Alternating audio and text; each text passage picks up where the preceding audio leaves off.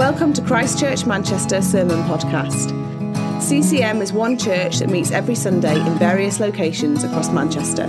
For more information about who we are or about our Sunday meetings, please visit www.christchurchmanchester.com.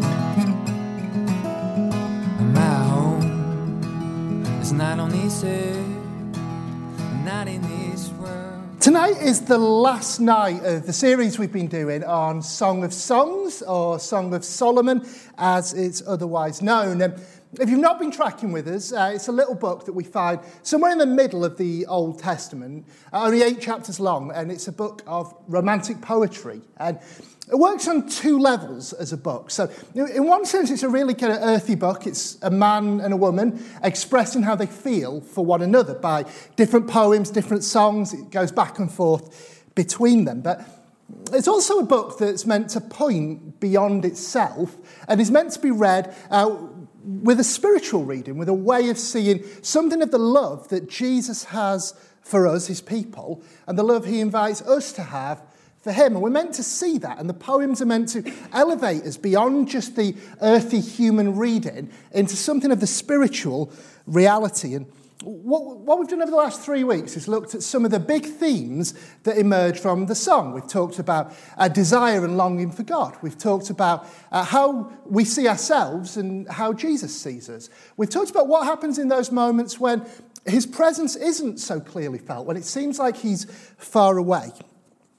Tonight's going to be a little bit different. We're not going to look at uh, a big theme from the book. We're, we're, going to look at a little phrase, just uh, a few words long, that happens a couple of times in the book. But when I was preparing for this, when I was reading through the song, every time I read it, this little phrase jumped out at me. And I just couldn't shake it off. There was something in it. I, I, I felt like God wanted to do something through these words. And so, what I'm going to do tonight is I'm going to show you this phrase in the song, and then we're just going to bounce off from it in a number of different directions. It might not be a kind of A, then B, then C kind of progression through. It's more like a, a reflection, a meditation perhaps, on these words, which I realise isn't the way we usually come at a preach, but I, I just think God's got something for us in it, and this seemed the best way to do it. So, is that all right if we do that? if you say no, it's going to be awkward because I don't have anything else prepared. So that is what we're going to do.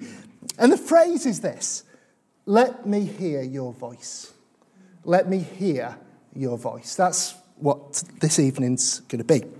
So let me show you in the song. Let me hear your voice. We'll read both of the passages where words to this effect come up. The first one is in chapter 2. I'm just going to um, kind of go in reverse a little bit and run up to it with some context. So uh, I'll, I'll, read from verse 8, but the phrase itself will be in verse 14. So it starts with her speaking, and, and she's getting excited uh, because uh, her groom is on the way. And she says, The voice of my beloved.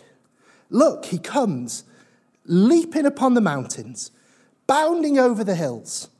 My beloved is like a gazelle or a young stag. Look, there he stands behind our wall, gazing in at the windows, looking through the lattice. My beloved speaks and says to me, and then this is him speaking now Arise, my love, my fair one, and come away. For now the winter is past, the rain is over and gone, the flowers appear on the earth, the time of singing has come, and the voice of the turtle dove is heard in our land. The fig tree puts forth its figs, and the vines are in blossom. They give forth fragrance. Arise, my love, my fair one, and come away. O oh, my dove, in the clefts of the rock, in the covert of the cliff, let me see your face. Let me hear your voice. For your voice is sweet, and your face is lovely. He says, Let me hear your voice, for your voice is sweet. Then we flip to chapter 8. This is the other time we see it. We're right at the very, very end of the Song of Songs now, the last words to each other. So this is his last words to her in verse 13.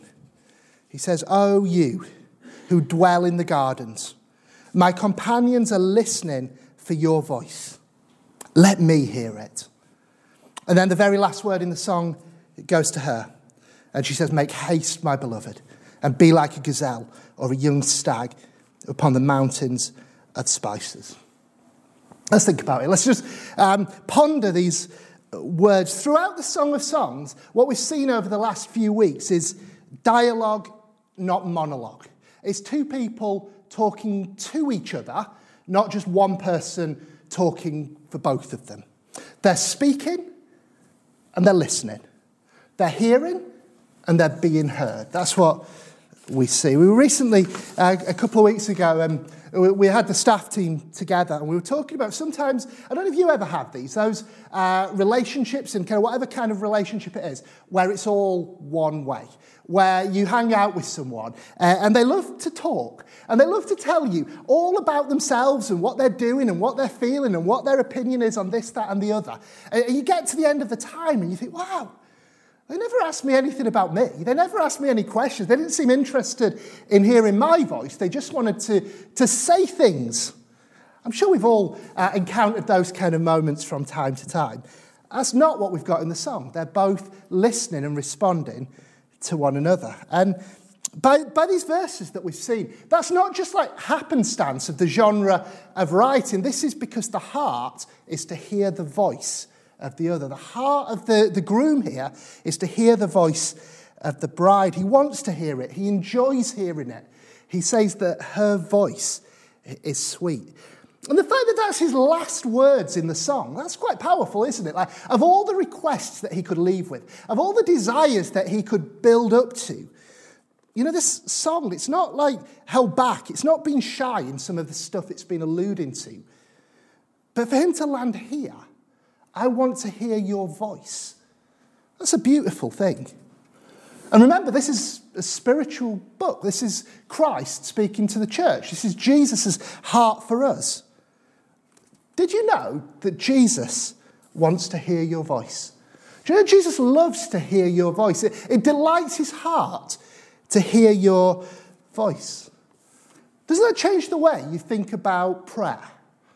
Does it change the way when you ponder worship, how that lands with you? Because those things, they're not just about like, well, I need to say the right things. I need to blurt out the right content. I need to make sure I've gone down the checklist. It's not about that. He loves you. He loves to hear your voice. Why? Because your voice is an expression of your heart. It's putting into the public sphere what's going on in the inside. And he loves to hear that. One of the things I love in the Gospels is how Jesus has this way of drawing out the voice of whoever he's interacting with, particularly the voiceless, particularly the people in the society and culture had no voice, had no place to speak. And he's living out these words, let me hear your voice, as he creates spaces where people feel safe, feel welcome, feel able to speak. Me give you a few examples. Think, about in John chapter 4, uh, where there's the woman at the well. Jesus encounters a Samaritan woman by a well. The middle of the day, most of the women of the town would have gone earlier in the morning. She's on her own in the middle of the day. And there are various reasons why you wouldn't expect Jesus to talk to her. Um, in chapter 9, she articulates one of them. The Samaritan woman said to him, How is it that you, a Jew, ask a drink of me, a woman of Samaria? Based on kind of racial lines, Jews and Samaritans, they wouldn't be expected to talk to one another. The Samaritans were, were shunned, they were silenced by the Jewish people of the day. And then in verse 27, the disciples came along and they were astonished he was speaking with a woman. That was another taboo of the day for a man to speak with a woman. That's a second reason she'd be silenced. As we read the story, we, we see she had five failed marriages, and that meant she was ostracized by the people of her own town. In all sorts of ways, she was pushed down and her voice wasn't given a hearing until Jesus comes along and he strikes up a conversation. He hears her heart, he hears her story, he asks her questions, he draws her out. Let me hear your voice. Or think about the man with leprosy who encountered Jesus. Now, he was so silenced that he had to go and live outside the town and nobody would go near where he lived. And he had to, if he was walking around, ring a bell shouting, unclean, unclean, so everybody could know not to be near him, except Jesus who, when the man comes up to Jesus, he, he stays put and he has a conversation. He hears what this man desires. He hears his voice that no one else would hear. Or um, think about Matthew 19. Some kids were coming to Jesus, and the disciples were speaking sternly to those who brought them along. No, no, Jesus is too busy. There's no space for these little kids to talk. And Jesus won't have any of it. He says, No, let the little children come to me. I want to hear their voice, I want to have them around. Or Luke 18, there's a blind man uh, beside the road as Jesus is on the way to Jericho. And you could imagine many of us in that situation would think, well, I know what he needs. He, he obviously needs healing. I'll go and heal him. I love Jesus' question. He went up to him and he asked him, What do you want me to do for you? He's not presuming to put words into the man's mouth. He wants to, to hear what he has to say. He wants to hear what is on his heart. This is the same one who in the song is saying, Let me hear your voice. What it was all about was giving people a voice. Charlie Cleverly says healing and flourishing will result in a person finding their voice. Jesus brought healing and flourishing wherever he went. It's actually a feature of any healthy relationship. Think about uh, a marriage. A healthy marriage is one in which both people are able to find their voice. Both people are able to speak. Both people are heard. Both people want to hear each other. Both people delight in hearing what the other has to say. A healthy workplace is one where all the people who work there are asked what they think, are given opportunity to contribute, to say how they're feeling, to bring what they have to say into that place. A healthy friendship is not just one way where one person does all the talking, it's one where each of you draws out what the other one has on their heart. Imagine the opposite. Imagine any kind of relationship where there's silencing happening. Imagine a relationship where the thoughts of one person are just dismissed. They're, they're not really valued, they're not sought after, no space or opportunity is created for those thoughts to be offered. What kind of words would we use to describe a relationship like that? Toxic, maybe? It's a relationship that chips away at the dignity of the image of God in the person. As I was working on this this week, I just um, felt a little nudge from God. Perhaps there might be some people in here who, as I'm describing this, you recognize some of these dynamics in relationships in your own life. And if so, this should be a bit of a red flag. Um, or perhaps you, you're feeling a bit convicted, maybe, that you've been treating some of the people in this way. And this should be a, a kick up the backside from the Holy Spirit, maybe, to come at things a bit differently, because this isn't healthy. But this is the heart of Christ. Let me hear your voice.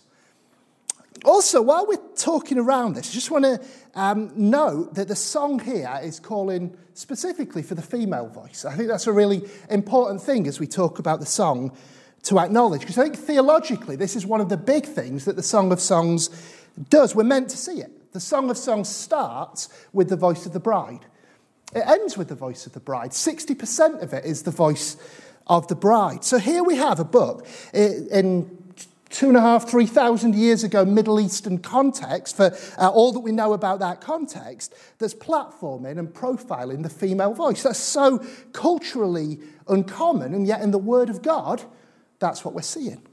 In fact, it's part of the very fabric of the Old Testament. We see it in numerous places. We see it in books like Ruth and Esther. You've got this whole uh, narrative of history that keeps getting interspersed with let, let me have the female perspective. Let's bring what women have to say into the conversation in a culture where that just wasn't done at all. It's like, uh, it's like the counter melody to the biblical narrative.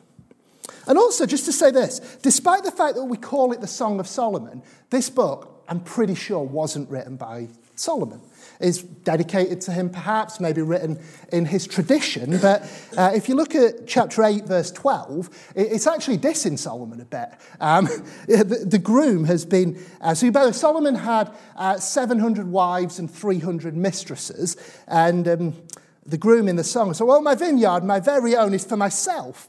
You, O Solomon, may have the thousand. He's like taking a little dig. I've got the one. You can keep your thousand, Solomon. So it's not Solomon's work, this. It's someone else. And a lot of the scholars, and I think the reasons that they give are correct, so I'm, uh, I'd line up with them. I think this was probably written by a woman. R- Renita Weems uh, says the imagery, the language, the emotions expressed are ones that, would, that we would expect and associate with a woman. Scholarship suggests these are lyrics and songs that originated with women. So, in many spaces in society where the female voice is silenced, and that's much of the world we live in, and where women have to work twice as hard to be heard at all, and yes, this applies to churches as well, isn't it beautiful that here in the Word of God, the female voice is being championed? Aimee Byrd reflects on this idea. Let me hear your voice. The bridegroom beckons the bride twice in the song. Does the church encourage all her people the way Christ encourages his bride? He says, For your voice is sweet. Yet many women in the church today, along with other marginalized people, hear the opposite message. They're silenced, they're hindered from contributing in the theological, creative, intellectual heart of church life. In the song, we see mutuality and beautiful reciprocity between the male and female voice. In fact, the bride's voice is dominant, both opening and closing the song. What does this tell us about leadership? Leadership brings out the voice of others, it encourages, in the true sense of the word, giving courage and support. It gives power too, because leadership recognizes personhood and dignity in men and women and sees them as gifts. So leadership invests in and facilitates harmony of the voices of God's people. Leadership says, Let me hear your voice, because that's what love says. I want us to ask this question. I want us to ask a question How can we be a church where the voice of the bride of Christ is heard, the whole bride of Christ, every person in our church? How can we be a church where everyone's able to speak? Maybe another question to ask is who are we not hearing? Who are the people in our community who don't get heard, who don't get the same opportunities to put their voices forward? Because Jesus wants the voice of his bride to be heard. It's his bride. He loves her. The whole of the bride he loves. So, isn't this a sacred thing? Isn't it blasphemous to silence the voice of the bride of Jesus? It, it, it, we, we should see this as an important and sacred thing. So I had a little thing. I was trying to drill down practically what does it look like when people end up being silenced? Maybe unintentionally, maybe there's, there's no kind of malice often, but what are the things that make it so someone isn't heard? And I, I came up with a whole list of things that it might look like. And maybe it's to do with who gets invited into what conversation, who gets to be part of what meeting, who gets to be on what team, or who gets to choose what the conversations are. Maybe it's just not taking the time to ask, not taking the time to say to someone, How are you doing? How are you feeling? What do you think? Sometimes people can find it difficult to get a word in. You know, you're in a room with uh, a few dominant personalities. And so the conversation goes ping, ping, ping, ping, ping between the few people who love to dominate. Uh, and to break into that conversation isn't easy. Perhaps we need to just get better at pausing. And I'd love to hear what you think about this. Sometimes it's interruptions. We all know what it's like, don't we, to be halfway through a sentence and then somebody else jumps in and finishes that sentence for us. And maybe they've guessed right what we were going to say, and maybe they haven't. But either way, what's it doing? It's saying, well, okay, we'll accept this because I'm saying it, not because you were going to say it. It's silencing, it's diminishing the voice of the person. Could be dismissive jokes or banter. Now, there's a place for that, but uh, it's a place where both people know what it is and are on board. But sometimes it can squash people down and make them more in their shell and less able to speak. Sometimes it's the way we frame a conversation. We say, We're going to have a conversation about this thing. These are the exact parameters of what you may say. Tell me what you think. And it's kind of squishing the voice into a predetermined shape. Or the flip side of that, reframing what the person has said. Someone's just brought something to us, and we paraphrase it in, in our own words because then it fits the narrative we've already got, whilst not really hearing what they were trying to say. Sometimes it's when there's kind of an assumed consensus or a narrative, it's like, well, we all think this, don't we? Don't we? And if you feel differently, it's like, well, can't really say it. It's a bit awkward to say it when you all think that can feel like a solitary voice in a room sometimes. Now, what I'm not saying, don't mishear me, I'm not saying that every time one of these things happens, something egregious and evil is happening. That's not the point I'm making. What I'm talking about is patterns. What I'm talking about is what becomes normal, what becomes cultural. Because if these things become the normal ways conversation happens, then that squashes down voices of the bride of Christ. I think Lysa TerKeurst is great on this because she says there's three different spectrums that we need to look at as we think about these things. The frequency, like how, how often does this happen? Is it, is it just a one off or is it happening all the time? The severity, was it happening in quite a small way or was it happening in a really big way? The effect, what, what did it actually do to the person? Did, did it silence them or did it not really make any difference to them? And we can think about it in those ways. How can we create a setting where every voice is heard? Leadership's an important part of this. Dr. Wade Mullen speaks how leaders can either cast light or cast shadows by the way they lead. He says when ethical leaders cast light, then people don't feel as if they have to hold their stories and their experiences close to the chest. They don't have to keep secrets. They don't have to be afraid of expressing appropriate dissent. They don't worry about what's going to happen if they ask a question or voice disagreement. That sounds healthy, right? That sounds beautiful. But when leaders cast a shadow, the impact of that is everybody then keeps everything close to them because they learn that if they tell their story, if they speak out, if they use their voice and agency, it's going to result in further harm. So they live in these shadows. I was pondering, I was thinking about it. Why, why would you want to cast shadows? Why would you want to do that? Why wouldn't you want the voices to be heard? Why, why would anyone want to silence people. And you know, you hear about situations where it's happened and different organizations and different things going on. And all I could conclude was the reason why you'd want to cast shadow is because there's something to hide, right? Because there's something not quite right there. When something's healthy and flourishing, there's nothing to hide. There's no secrets, no pressure, no fear. I love Ephesians 5. Take no part in the unfruitful works of darkness. Instead, expose them. Everything exposed by the light becomes visible. For everything that becomes visible is light. Hearing the voice is powerful because truth is powerful. It's life giving, it's beautiful. And so the groom says, Let me hear your voice, for your voice is sweet. So I want to loop round as we're coming towards the end to think about what it might mean to use our voice. How do we respond to this call from Jesus? Let me hear your voice. There, there are lots of directions I could go from here. I could speak about evangelism.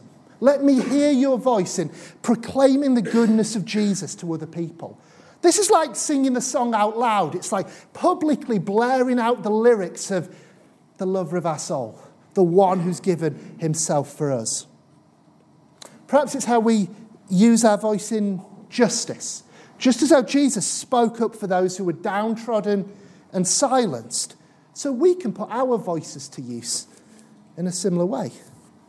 Perhaps it's confidence in stepping up and using the gifts that God has given you. One of the things that I'm involved with, one of the biggest thrills that I get in, in my job, is I get to bring through other people to preach. It's so exciting to see someone who was nervous, who was timid, who was unsure, getting up and declaring the word of God with confidence and boldness and power. By the way, we're going to do another preaching course in April. If you're interested, um, have a word with me sometime. We can do that. But I think in context here, in the song, I think it's, it's mainly about isn't speaking about him, but speaking to him. He's saying, Let me hear your voice. It's pointing us to worship and prayer, to using our voices to say to Him all that's on our heart, to give Him the expression of our love, to articulate our thanks and praise for who He is. The groom longs to hear the bride speak to Him, not just about Him. Jesus loves hearing your voice, so use it. So draw near to Him, pour out your heart Tell him what's on your mind. Share all your fears and your hopes and your dreams. Express your love for him, just like the bride in the song does. Let me hear your voice. he says, for your voice is sweet.